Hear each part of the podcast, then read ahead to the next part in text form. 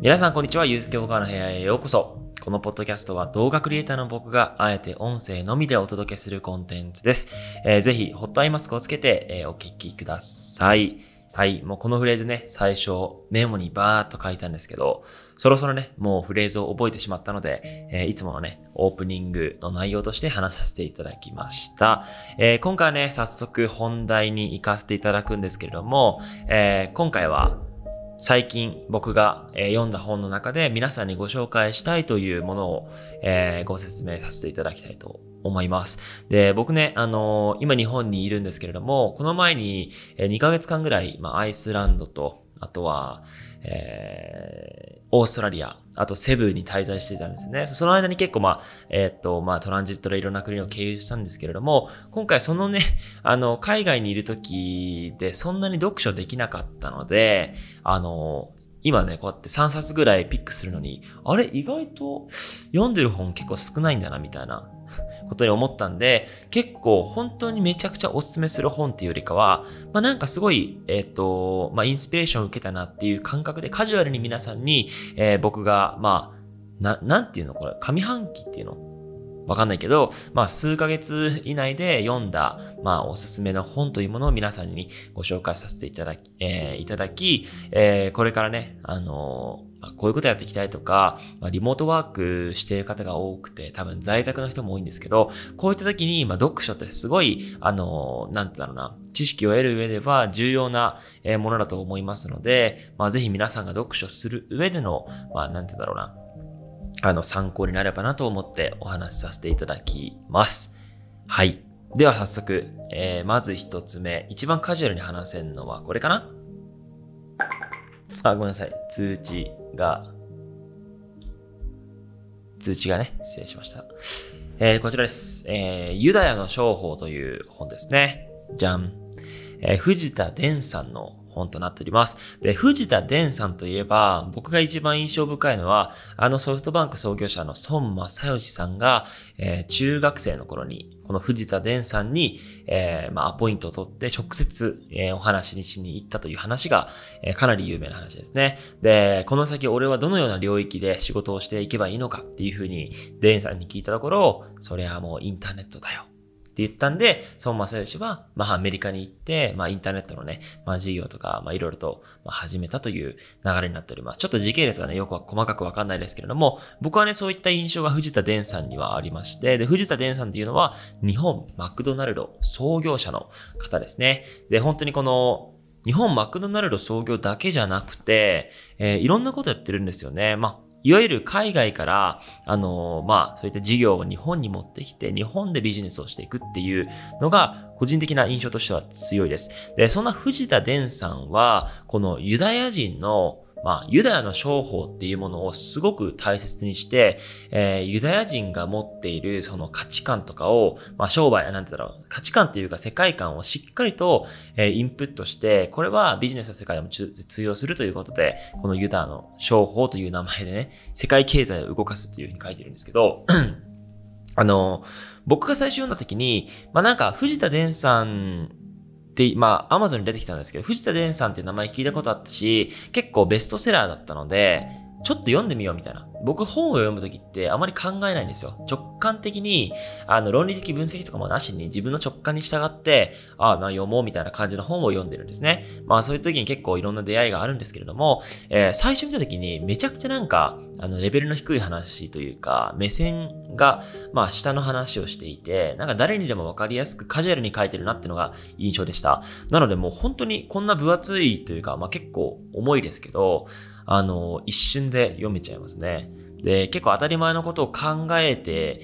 えー、当たり前のことを話しているなっていう認識もあるんですけれども、後半になってくると、なんかね、あの、あ、そうなんだ、当たり前なんだね、まあそうユダヤの商法、こんな感じなんだって言うんだけども、なかなかなんか新しい発見もあったりとか、えー、このユダユダヤ人のこの価値観を少しなんか、あの、自分の中にもあの取り入れて、ちょっとビジネスしてみようかな、みたいな、ちょっとそういった感情が生まれてきたので、なんか自分のためになったかなっていないかって言われたら、なったかなと思います。なのでね、このユダヤの商法をね、紹介させていただきました。で、その中で結構面白かったのが、なんだろうな、あ、あのね、ユダヤ人って、やっぱりその、ね、歴史的迫害を受けてきたりとか、まあ、いろいろとそういった話はあるんですけれども、やっぱりなんか優秀な人が多いっていうふうにすごい聞いていまして、それこそね、あの、Facebook の創業者、マーク・ザッカーバーグとか、えー、Google の創設者、ラリー・ペイジ、セルゲイ・プリンとか、まあ、ユダヤ人同士で始めたりとか、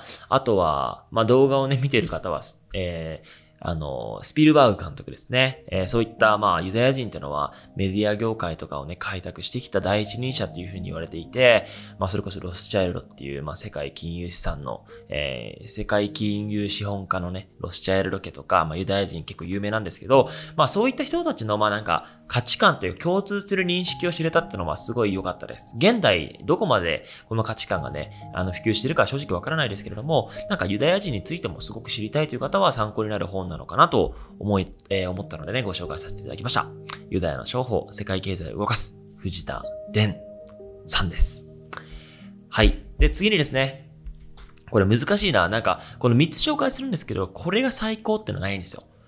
3つとも、まあ、まばらになんかいいなっていうふうに思ったので次紹介させていただきます。はい、こちら。ニュースピックスブックスの、えー、D2C と呼ばれる本ですね。世界観とテクノロジーで、かつブランド戦略という本になっております。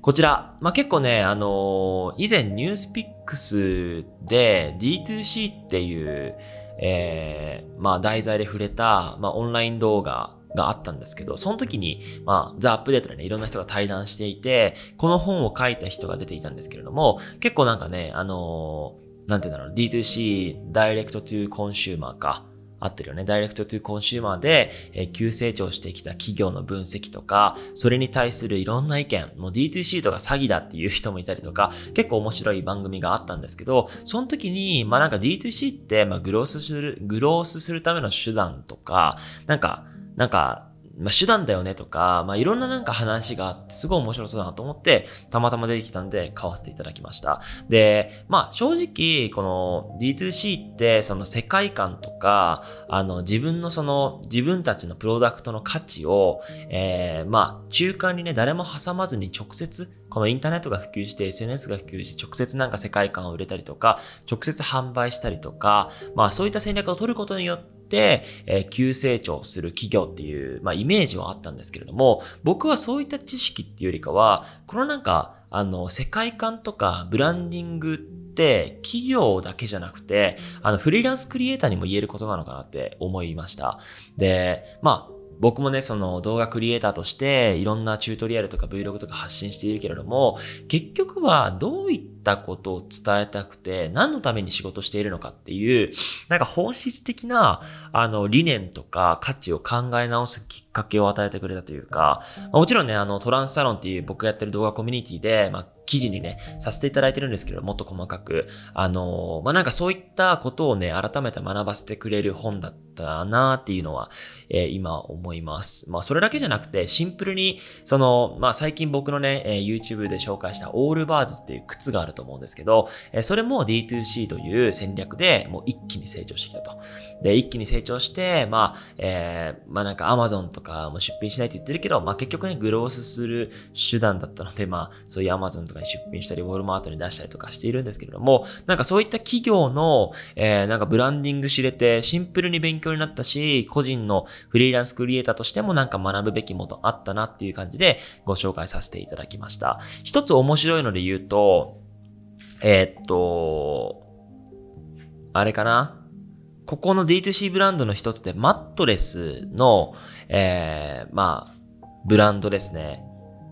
キャスパーか。キャスパーっていう、えー、マットレスを取り扱う、まあ、ブランドがあるんですけれども、ここって面白くて、あの、まあ、なんて言うんだろう、提供するのはプロダクトではなくてライフスタイルっていう風に言っていて、まあ、睡眠ですね。で、睡眠ってすごいなんか大事というか、人生で何割も占めるものなので、それを快適にするためのライフスタイルを提供していると。で、プロダクトを発信して、まあ、SNS でかっこいい写真載っけてるだけじゃなくて、えー、雑誌ですね。雑誌を作って、まあ、ライフスタイルとか、ヨガとかね、そういったものについて触れて自分たちの世界観を伝えるみたいなことをやっていたりとか、あと、ポッドキャストですね。ポッドキャストって僕今これやってるんですけど、えー、耳で聞くことによって皆さんのそばにいるかのような、あのー、なんて言うんだろう。コンテンツになってるというか、そういったものを、まあ、睡眠に近いこのマットレスっていう、この世界観を総じて伝えているっていう面白い、あの、企業分析だなってのは思ったので、まあ、そういったことをね、勉強したい方は、ぜひ読んでみてください。D2C です。はい。次、じゃじゃん、ジェフ・ベゾス、果てなき野望という本ですね。はい。結構分厚くて、面白かったです。で、僕のこの本の読む波が結構いろいろあって、まあ D2C みたいな、なんか、そういうテクノロジーというか、まあ、専門知識というか、こういうのを学びたいという時もあれば、えー、そこでね、ネットフリックス、果てなき野望じゃないや、ネットフリックス、なん、なんだろう、なんていうあれだっけな、の本をね、読んだりとか、えー、こういうジェフ・ベゾスとか、なんて言ったの、創業者というか、うん、まあ、アメリカ、シリコンバレーを代表する、なんて言うんだろう、企業たちというか、みんなも知ってそうな、こういう当たり前の人の本を、まあ、読んだりしたいっていう時期もあったり、結構ね、いろいろ紆余曲折というか、まあ、いろんな波があるんですけど、こちら購入させていただきました。ジェフ・ベゾス、果てなき野望、アマゾンを作った無数の記載、えー、経営者っていう本ですね。面白いです。シンプルに。あのね、ジェフ・ベゾスっていう人物の、なんか全てが書かれているって感じですね。ほんと幼い頃からどういった、えー、育ち、どういった思考を持っていて、えー、なんていうの？まあ、アマゾンを急成長させてきたか。とかね。で、なんか、あ、アマゾンとかジェフ・ベゾスって、あ、こういうことやってたんだっていう気づきもあったりとか、シンプルに、あの、有名な起業家というかね、世界で本当にトップレベル。ってか、ジェフ・ベゾスって今、世界トップの、あの、富豪ですからね。一番金持ってる人なんですけれども、そういった人たちの思考というか、を盗みたいという方は、ぜひおすすめとなっております。は、僕はあの、セブでこれ読んでたんですけど、付箋がなくてガムでやってました。はい。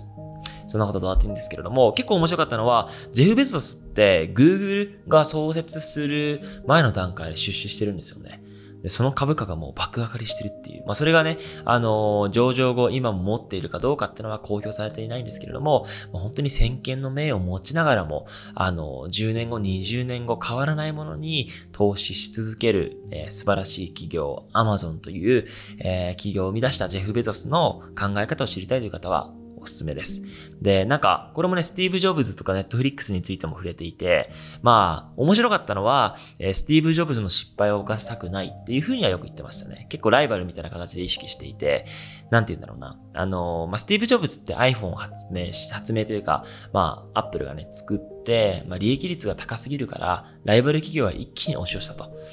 なので、まあ結構ね、その、事業領域としても厳しい風に言われているんですけれども、だからその失敗を犯さぬように、Amazon Web サービスですね。本当に、まあ、利益ほぼほぼ上がらない段階で、もうゆったりやってて、まあ軌道に乗ったのは5年後みたいな。で、5年後には、そこら辺のベンチャー企業とか、ほとんどの企業が Amazon Web サービスを使っていたっていう現象になって、まあ圧倒的なシェアを獲得したっていう、もう本当にもう天才的な、ある意味その過去の失敗、歴史の失敗を学んで、えー、生かしていくっていう素晴らしい、えー、方ですね。まあそういった感性を学びたいという方は、ぜひこちら読んでみてください。はい、ちょっとね、お結構長くなってしまったんですけれども、えー、引き続き僕の本とかね、えー、まあ、僕が気になった本をね、ご紹介させてるコーナーは、ポッドキャストでやっていこうと思うので、えー、ぜひ、えー、皆さんの作業中の休憩がてら、このラジオというか、ポッドキャストをね、最後まで、えー、引き続き継続して聞いていただけたらと思います。それでは、今日のポッドキャストは以上です。皆さんどうもありがとうございました。